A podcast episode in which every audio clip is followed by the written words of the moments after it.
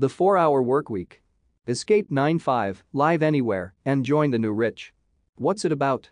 The 4-hour workweek describes the life of the new rich, people who have emancipated themselves from the slavery of office work and built a life centered around happiness in the here and now. If you want to lead such a life too, you'll have to start by being more productive and finding a source of continuous and almost entirely passive income. The 4-hour workweek. It sounds amazing, right? It sounds like a dream. Instead of working for 40 hours a week, you only have to work for 4 hours. And it's not like you're losing out on income. Because you make in a month what most people make in a year. So instead of toiling away at your desk for 35, 40, or even 45 years before retirement, you have the freedom and the flexibility to enjoy your life right now. It sounds amazing. It sounds like a dream. In fact, it kind of sounds like a pipe dream like something that might work out for some very, very lucky people, but probably will not work for you. Well, look. It is not a dream. According to Tim Ferriss, there is a recipe that anyone can follow and that includes you to achieve this. So if you're ready to get down to work, let's turn 40 hours into 4.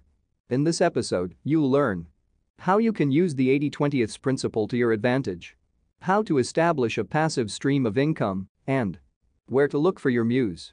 For the new rich, wealth means luxury in the here and now. So you're working 40 hours a week. Maybe you're working even more than that. You're constantly exhausted. You're constantly stressed. You'd give anything to extract yourself from the daily grind, but it feels like you just can't. You're stuck in your job. You need your job. Well, there is a recipe for escaping the 9 to 5. There is a formula. And that's exactly what we'll be exploring in this episode. But, before we get to the formula, let's talk about where you're escaping to and how the author got there. The goal is to become a member of the new rich. The new rich is a subculture characterized by mobility and financial freedom. They're tied down by nothing. They decide where they go. They decide what they do. They've realized that the right moment to live your dreams, to really live your life, is now. But how do you do this? How do you live your dreams? How do you live your life to the fullest, right now? Well, here's something else the new rich have realized. Basically, you only need two things to accomplish this. You need more freedom and more free time. See, what most people associate with millionaires' extensive travels, extravagant hobbies, maybe a butler essentially add up to two things. More freedom and more free time. And you can have those things without having millions of dollars in your bank account. So that's the goal. Get more freedom, get more free time, and join the new rich. The author got both of these things sort of by accident. Back in 2004, he was in a situation that, maybe, is similar to yours. He was overworked. He was exhausted. He was actually so overworked and exhausted that he suffered burnout and had to take a break. But this break turned out to be a blessing. During his time off, he traveled around the world and realized that he could run a profitable business from wherever he was. And that he could do it with minimal effort. And, just like that, he joined the ranks of the new rich. Sounds like magic but it's not. Remember, if you want to live a life of luxury, all you need are two. More freedom and more free time. They are the prerequisites for the ability to do whatever you want to do, whenever you want to do it, and from wherever you want to do it, and neither can be achieved by working a standard 40-hour week. So let's get to that formula the formula that'll give you all the freedom and free time that you could ever wish for. Redefine wealth and happiness. The formula is called the DEAL formula. And it stands for Definition Elimination Automation Liberation Let's start with D. Definition Maybe you noticed, but we've already started creating some new definitions. We've already begun to redefine wealth. Remember? Living the life of a millionaire isn't about having millions in the bank. It's about doing the things that millionaires do. In short, being wealthy isn't about having tons of money.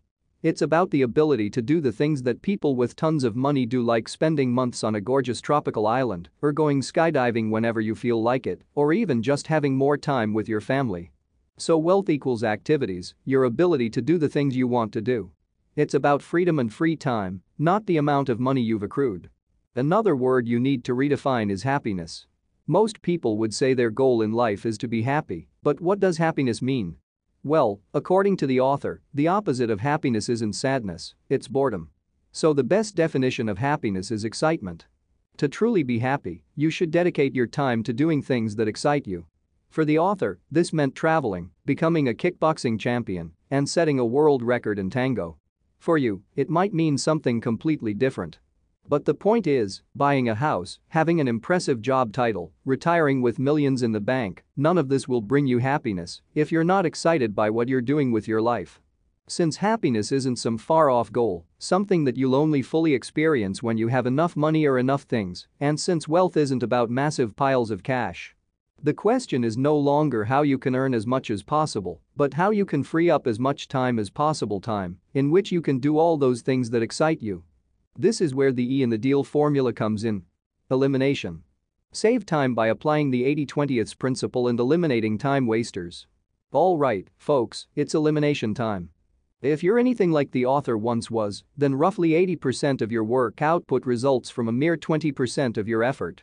This is called the 80-20th principle, and, at work, you may not have noticed it because it's hidden by the standard 8-hour workday. Most employees have to work for 8 hours, and so, instead of focusing on productivity, they emphasize activity. They organize their inbox, they futz around with their phone, they walk self-importantly from cubicle to cubicle, and the person who looks the busiest often gets the raise because, at most companies, time spent at work is the only yardstick for performance. But about 80% of that activity is useless. Spending a lot of time on work doesn't necessarily mean that you are addressing the right tasks, nor that you are doing them well. Quite the opposite, in fact. Actually, the more time we have to complete a task, the more time we'll spend on it a tendency known as Parkinson's law. So, if we have an hour to turn in our project's final report, we'll finish it in an hour. But if we have the entire afternoon, we'll take the entire afternoon, all four hours of it. What you have to do is pinpoint and then prioritize the 20% of tasks that will yield 80% of results. And this means eliminating all tasks and activities that don't bring you closer to your personal goals.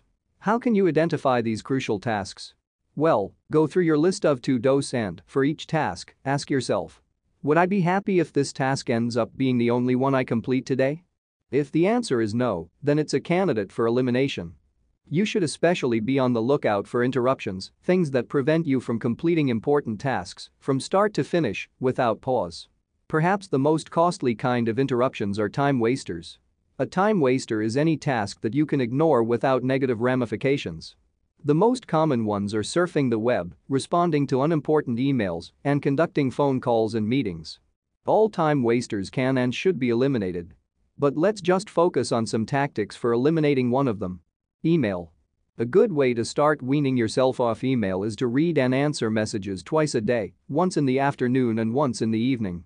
If you can manage that, then why not go a step or two further?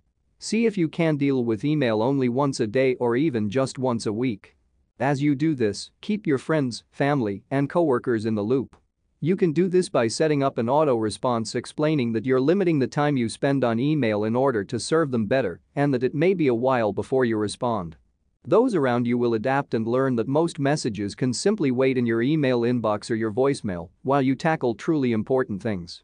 If a request is really urgent, people can always call you or take you aside for a face-to-face conversation. By letting many small questions and tasks accumulate in your inbox, you'll be able to deal with them all at once, which will both save you time and liberate you from the interruptions that interfere with more important work.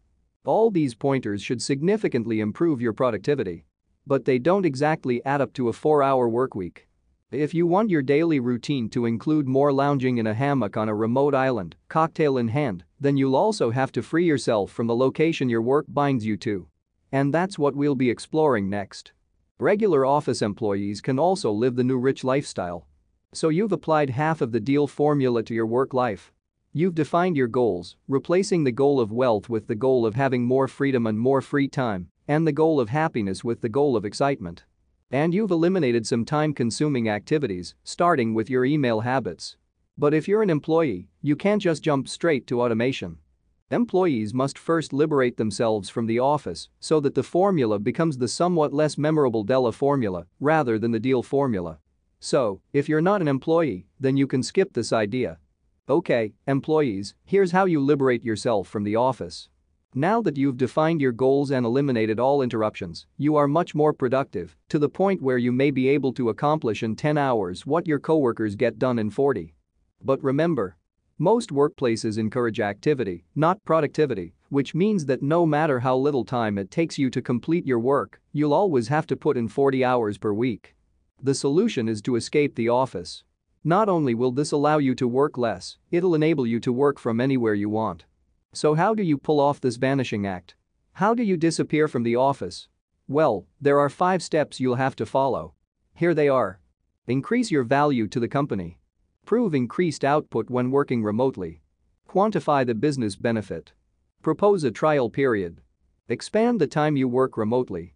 To see exactly how this works in practice, let's meet Sherwood, a fellow who wants to dedicate more time to his side business of selling sailor shirts on eBay.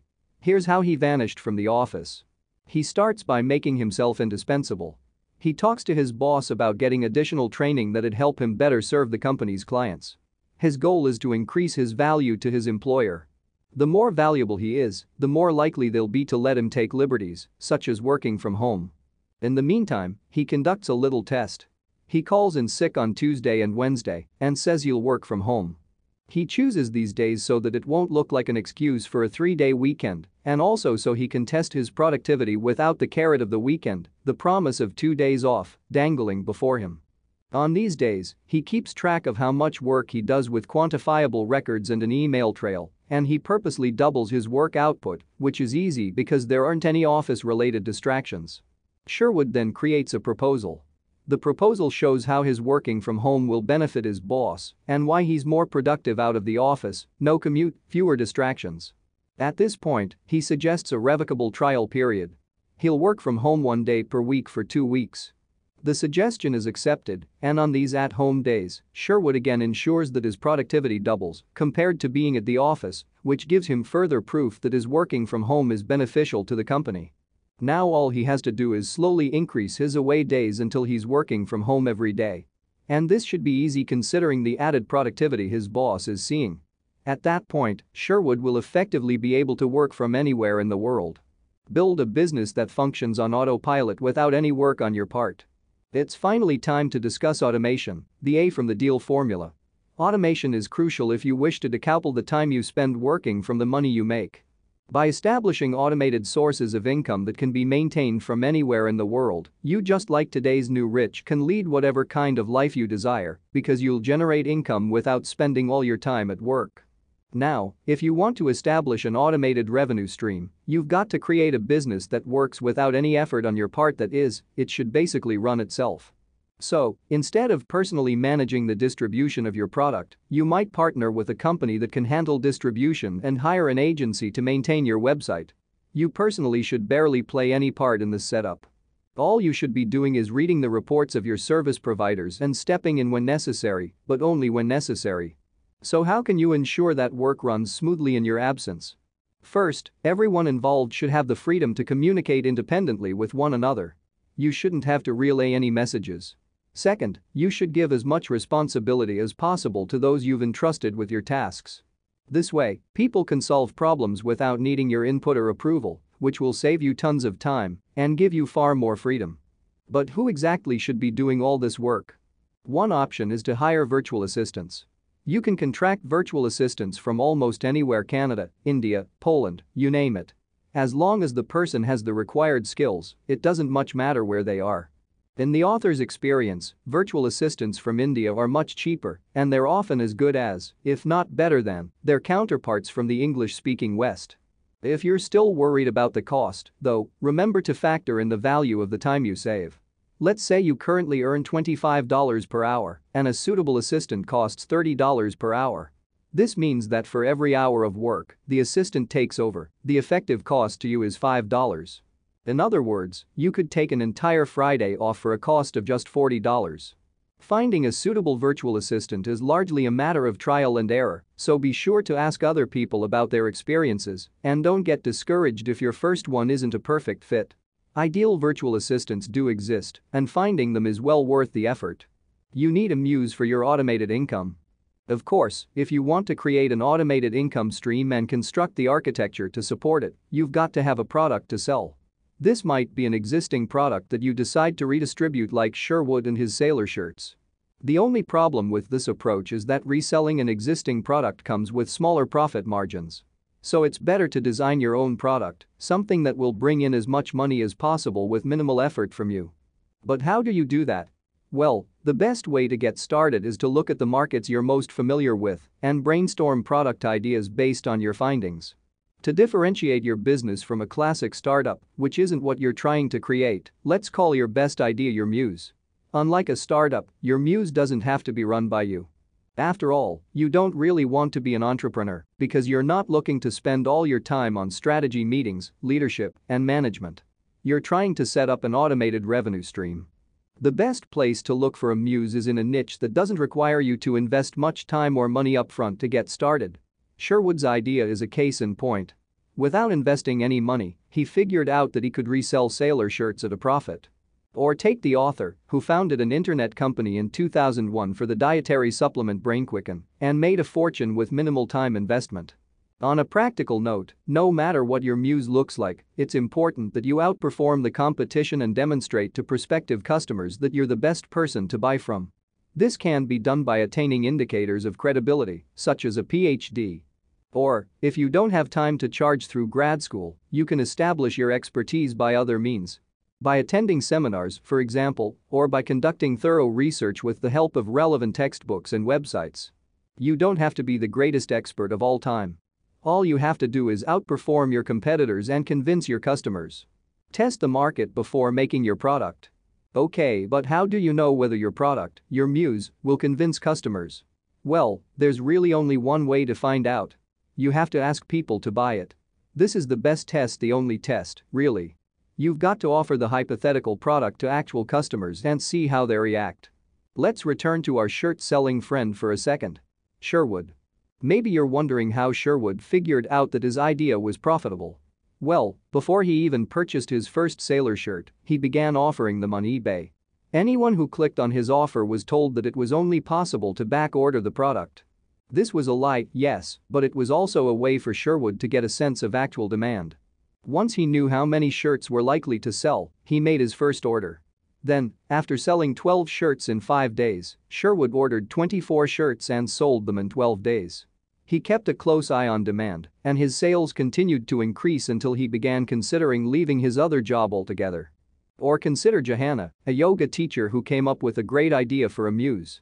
She'd noticed that more and more climbing enthusiasts had started coming to her class, and after looking into whether such a thing already existed and finding that it didn't, she decided to create a DVD with a special yoga course for climbers. She set up a website with testimonials from her students and ran multiple ads through Google AdWords. And by analyzing the click and conversion rates, she could better gauge the demand and determine which search terms worked best. Once she'd collected all this information and was relatively sure that her muse would be a success, she produced a DVD and started distributing it, and sales were better than expected. During the first week, she made back the initial production costs, as well as the $250 she'd spent on testing. Now she's selling a solid 10 DVDs per week at a profit of $750. Not too bad for a first muse. Set a premium price point and make a big promise. So let's say you follow in the footsteps of Sherwood and Johanna and confirm that there's demand for your product. That's great. But there are a few things to keep in mind when designing it that'll help make it successful. First, you should be able to summarize the product's purpose in one sentence. When Apple released the iPod way back in 2001, everyone instantly knew what it was for thanks to the accompanying slogan 1000 songs in your pocket. Second, you should make it as easy as possible for customers to decide to purchase your product. Don't make them choose between a ton of options. The more colors and designs your customers have to choose between, the more likely they'll be not to buy your product because comparing all the options is exhausting. Third, to attract the right customers, you should give your product a high price point Somewhere between $50 and $200. This will not only give your product a premium image, it'll also increase your profit margins and decrease the likelihood of complaints. The logic here is that anyone who's prepared to dish out that much money will be less likely to complain if the product doesn't live up to expectations, they'll have money to spare and won't care enough about the loss to make a fuss. And, finally, your product should make a big promise and deliver on that promise. Take Domino's Pizza, which promises to deliver in 30 minutes or less. If they don't, your pizza is free. Big promise. And consistent delivery. Or consider the author's promise for the product BodyQuick. He guaranteed that, within 60 minutes of the first dose, it was 110% guaranteed to work, by which he meant that if you didn't see results within an hour after taking your first dose, he'd refund the product price and send you a check for 10% of that price. Such bold promises show your customers how serious you are about your product and give them the added confidence they need to make a purchase. Final summary Instead of toiling away for the rest of your days in an office, waiting for retirement, you should join the new rich and start enjoying life today. Begin by doing some redefining, then focus your efforts on the 20% of tasks that are most impactful. Next, liberate yourself from the office by showing that you're more effective working at home and break the habit of constantly checking your inbox. Finally, automate your income by identifying and testing muses. With these habits in place, you'll be well on your way to the lifestyle you've always desired. If you liked this episode then subscribe to our podcast.